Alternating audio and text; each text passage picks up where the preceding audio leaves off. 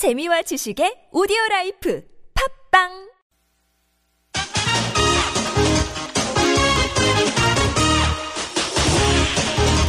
열린 아침 김만흠입니다. 3부 시작합니다. 열린 인터뷰 두 번째 시간인데요. 박근혜 대통령이 사드 배치는 북한 외에 어떤 나라도 겨냥하지 않는 방어 목적의 조치라고 강조했습니다. 사드 배치 장소에 대해서는 지금껏 거론되지 않았던 영남권의 기존 군부지가 유력하다는 관측도 나오고 있습니다.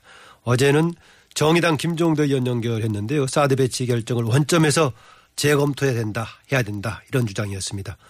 오늘은 국방부 차관을 지낸 분이죠. 국회 국방위 소속 새누리당 백승주 의원으로부터 사드 배치 결정의 배경과 정점에 대한 입장 들어보겠습니다. 방송 들으면서 궁금한 점이나 의견 있으신 분들은 50원 유료 문자 샵 0951로 보내주시기 바랍니다. 백승주 의원님 안녕하십니까? 예, 안녕하세요. 네, 오랜만입니다. 예, 오랜만입니다. 예. 반갑습니다. 예. 먼저 한미 양국이 주한미군 사드 배치 이거 전격 결정한 거 아닌가요? 예, 그 전격 어, 결정 한 것이냐에 대해서 어제 그 오후에 열린 국방위원회에서도 많은 의원님들이 질문을 했습니다만 이 과정을 살펴보면 이제 한 2년 전부터 이 문제가 제기되었고 어 2월 초에 저 지난 어 금년 2월 초에 미국이 논의하자 이런 요구가 있어서 2월 2월 초부터 이제 한국과 미국의 공동 실무단을 구성해서 쭉 논의를 해왔는데 예. 어, 결정은 어제도 나왔습니다. 6월 하순경에 했는데 이제 발표가 조금 예상보다 빨라서 전격적이라는 그 어떤 이런 느낌을 줬는데 논의 과정으로 봐서는 상당히 오랫동안 준비한 그런 내용이었습니다. 예, 그러면 왜 그 한명국 국방부 장관은 7월 5일 그 바로 발표 2, 3일 전에도 아직 실무단 보고서도 올라오지 않았다라고 얘기했을까요? 그 이제 의사 결정 체계를 보면은 어, 국방부 내부에서는 6월 정도에 결 어느 정도 방향을 잡고 하지만 최종적인 결정을 하는데 이 사안의 성격으로서 굉장히 중대한 사안이기 때문에 어그 NSC 그 상임위원장 지금 상임위원장이 전 국방부 장관했던 김관진 안보실장인데 예. 그 회의체에서 이제 결정을 하기 전까지는 좀 보완을 요구한 것 같아요. 예. 그래서 7월 7일 날 NC에서 결정하기 전까지 또 국회라든지 여러 곳에서 이제 장관 입장을 낼 때 또 결정되기 전이기 때문에 아직 결정되지 않았다 이렇게 표현했는데 이 부분이 왜 이미 결정해 놓고 결정하지 않았다고 표현하느냐 대답했느냐 이런 데 대해서 많은 추궁을 아주 집요한 추궁을 받았는데 예. 제가 정부에서 일한 경우로 봤을 때는 어, 최종적으로 NLC에서 결정되기 전에는 결정되지 않았다 이렇게 어, 대외적으로 발표하는 것이 관행이었고 그런 거에 대한 어떤 어, 이 부분에 대한 어제 뭐 그, 그 국방위에서 많이 추궁이 있어 그런 대답이 나왔습니다. 아, 결정 자체는 전격 결정이라고 보기 어렵고 발표 과정이 전격적이었다고 볼 수 있겠네요. 그러면요. 예, 그렇게 저는 이해하고 있습니다. 예. 사드 배치 이제 우리가 해야 되는 것 중에서 뭐 실익이 있을 수 있겠고 아니면은 한미 동맹 차원에서 불가피한 면이 있겠는데 실익이 어떤 게 있습니까?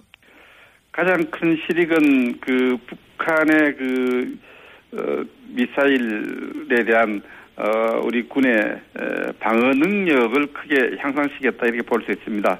북한이 한 천 기 정도의 다양한 미사일을 갖고 있는데 이 미사일을 방어하기 위해서 이제 어, 여러 가지 우리가 무기 체계를 갖고 있습니까? 특히 낮은 고도 어, 지상에서 한 10km, 40km 정도까지 날아오는 북한의 미사일을 요격할 수 있는 능력을 이미 갖추고 있었는데 그 이상의 고도에 날아오는 미사일 방어 능력이 좀 제한됐습니다. 예.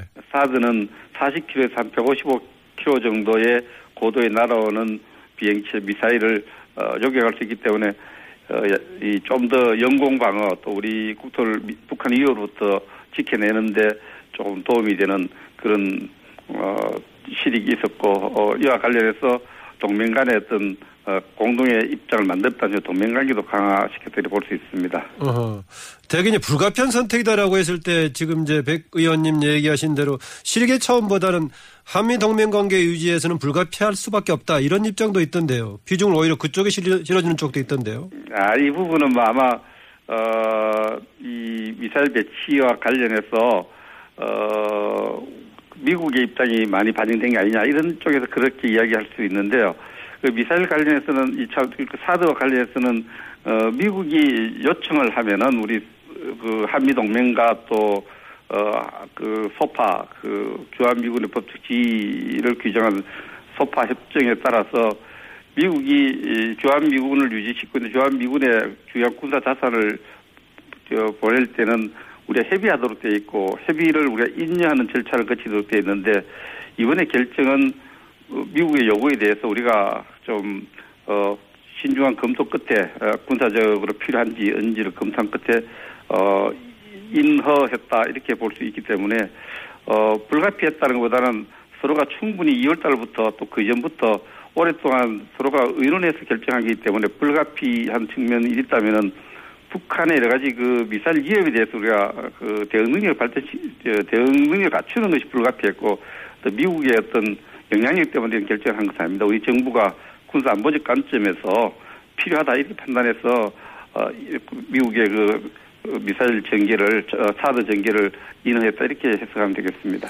네, 박근혜 대통령께서 어제 이게 우리의 사드 배치가 제3국을 겨냥하거나 제3국의 안보 이익을 침해하지 않고 하려고도 하지 않는다라고 했는데 당사자들은 달리 받아들이고 있는 것 같아요. 전략적으로 그런 발언인가 모르겠지만 중국이나 러시아 쪽은 달리 받아들이는 것 같은데 이거 어떻게 정리해 갈까요?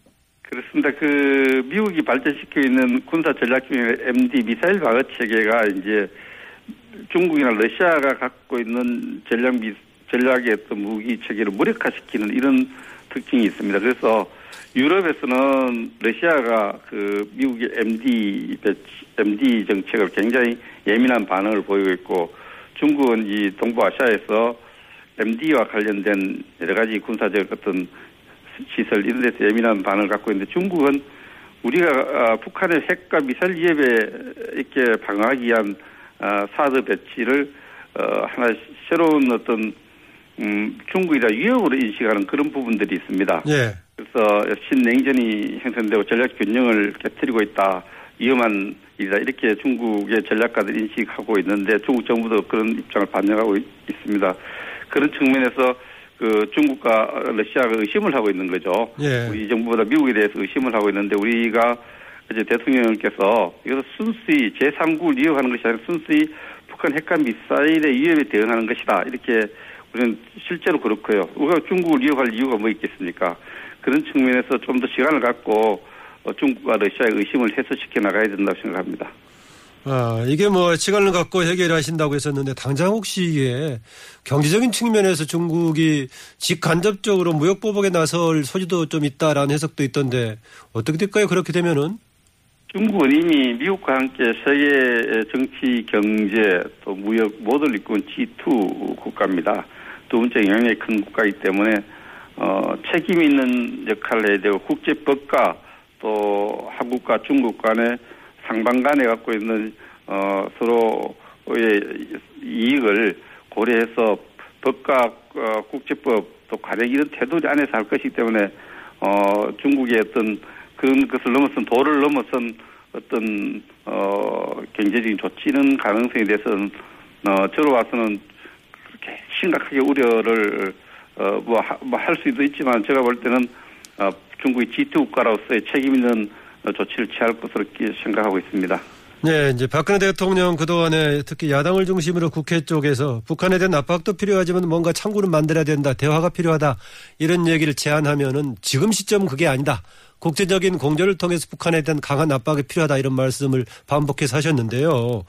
오히려 지금 이번에 사드 배치를 통해서 국제적인 공조에 균열이 생기는 거 아니냐. 북, 중국이나 러시아가 조금 균열이 생기면서 국제적인 공조를 통해서 오히려 어, 압박하는 것이 아니라 이게 흩어지는 거 아니냐. 오히려 그동안에 주장했던 어, 박근혜 정부의 대북 정책에 오히려 혼선이 생기는 거 아니 이런 비판과 지적도 있습니다. 예, 그런 지적 어제도 많이 나왔습니다만은 어, 북한에 대해서 제재, 북한의 반복적인 어떤 어, 이 도발에 대해서 제재를 통해서 북한의 태도를 바꾸려는 것이 우리 대북 정책입니다. 원칙 있는 대북 정책을 통해서 북한의 변화를 유도한다 이렇게 했는데 이 제재가 제대로 되려면은 중국의 그 적극적인 동참이 필수적으로 필요하죠. 예. 어, 그, 또 근년에 들어와서 최근에 들어와서 어, 또 중국이 북한에 대한 제재에 적극 참여함으로써 제재 효과를 많이 기대하고 있는데 어, 이번에 어떤 우리 사드 배치하고 또 중국과 우리의 어떤 군사적 갈등이 에, 제재에 대한 북한에 대한 제재에 대한 중국의 태도를 바꾸지 않을까. 저도 솔직히 개인적으로 좀 우려됩니다만 예. 중국이 앞서 말씀을 드렸지만은 큰 틀에서 보면은 한반도 전체 비핵화를 하나의 중국의 대외 정책의 근간을 삼고 있고 어, 또 책임 있는 국가로서 어, 북한에 대한 제재는 대한민국의 요구의 수준이 아니라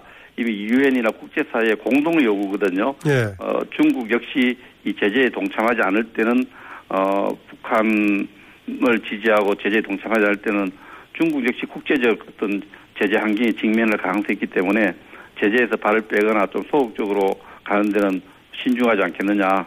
제재는 그 사드 배치된 불만은 갖고 있겠지만 이거하고 북한에 대한 제재의 완화하고는 좀 음, 연계시키는데 좀 신중 해야 되고 또 신중할 것으로 기대합니다.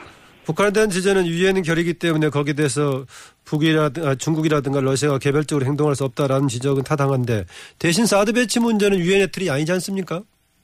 음, 그래서 사드 배치에 대한 중국의 어떤 입장이 있고 중국이 대한민국 정부에 대해서 불만을 표시할 수 있지만은 예. 어, 북한에 대한 제재 문제는 우리가 중국에 요구한 부분도 있지만 더 큰 틀에서 국제 관계의 틀에서 유엔 결의안 속에서 유엔 안보리 상임 이사국으로서 중국의 의무입니다. 예. 오블리게이션이기 때문에 중국이 제재를 만약에 에, 국제사회가 요구하고 유엔 안보리 이사 상임 이사국으로서 그런 일을 안 한다면은 그건 지도 국가로서 국제, 국제사 책임 있는 어, G2 국가로서의 어떤 어, 역할을 안 한 거기 때문에 중, 중국은 국제적인 체면을 손상할 것이고 중국 역시 어, 국제 제, 새로운 제재를 맞을 수도 있기 때문에 북한에 대한 제재는 진행될 것으로 이렇게 진행할 것으로 봅니다. 예.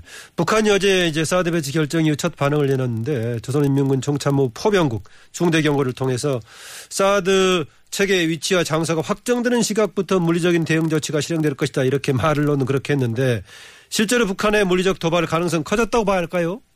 저는 그렇게 안 봅니다. 어, 북한이 만약에 대한민국 영토인 어, 사드 배치 지역에서 어, 군사적 도발, 어, 저 어제 설명대로 어, 물리적 대응 조치를 시행한다면 그는 전쟁을 결심해야 됩니다. 예. 어, 전쟁을 결심해야 되는데 북한 체제도 기- 에, 김정은 체제도 어, 전쟁을 결심할 때는 어, 북한 체제의 멸시를 각오해야 되거든요. 그런 부분에서 쉽게 도발을 할 수 있는 어, 그런 여건 아니다. 그래서 도발 가능성이 높지 않다. 너무 우리가 이런 협박과 겁박에 에, 우리가 그렇게 예민하게 반응할 필요는 없다고 생각하고요. 물론 대비는 해야 되겠습니다만은 예. 북한이 이렇게 예민한 반응을 보이는 것 자체가 왜 그러냐면은 이미 북한이 온 모든 것을 시- 시키면서 미사일 전략을 발전시켰는데 지금 사드 배치함으로써 다시 에, 북한의 어떤 어그 정책 중에서 대남 군사 우위를 차지하려는 그런 정책이 무력화되거든요. 예. 북한은 심각한 좌절감을 느낀 그, 그 좌절감의 하나의 반응으로서 어제 같은 예민한 반응이 나왔다 이렇게 볼 수 있고 북한의 겁박과 협박에 다시 한번 말씀드리면 그- 우리가 뭐 겁먹을 필요 없습니다. 북한은 체제의 붕괴를 결심해야 그런 도발을 할 수 있다 이렇게 말씀드릴 수 있습니다. 어, 똑같은 질문이 되나 모르겠습니다만은 그 중국 북한과의 공조의 균열이 생기면서 북한이 오히려 조금 더 자유롭게 할 수 있는 공간이 생긴 거 아니겠습니까? 그래서 일부에서는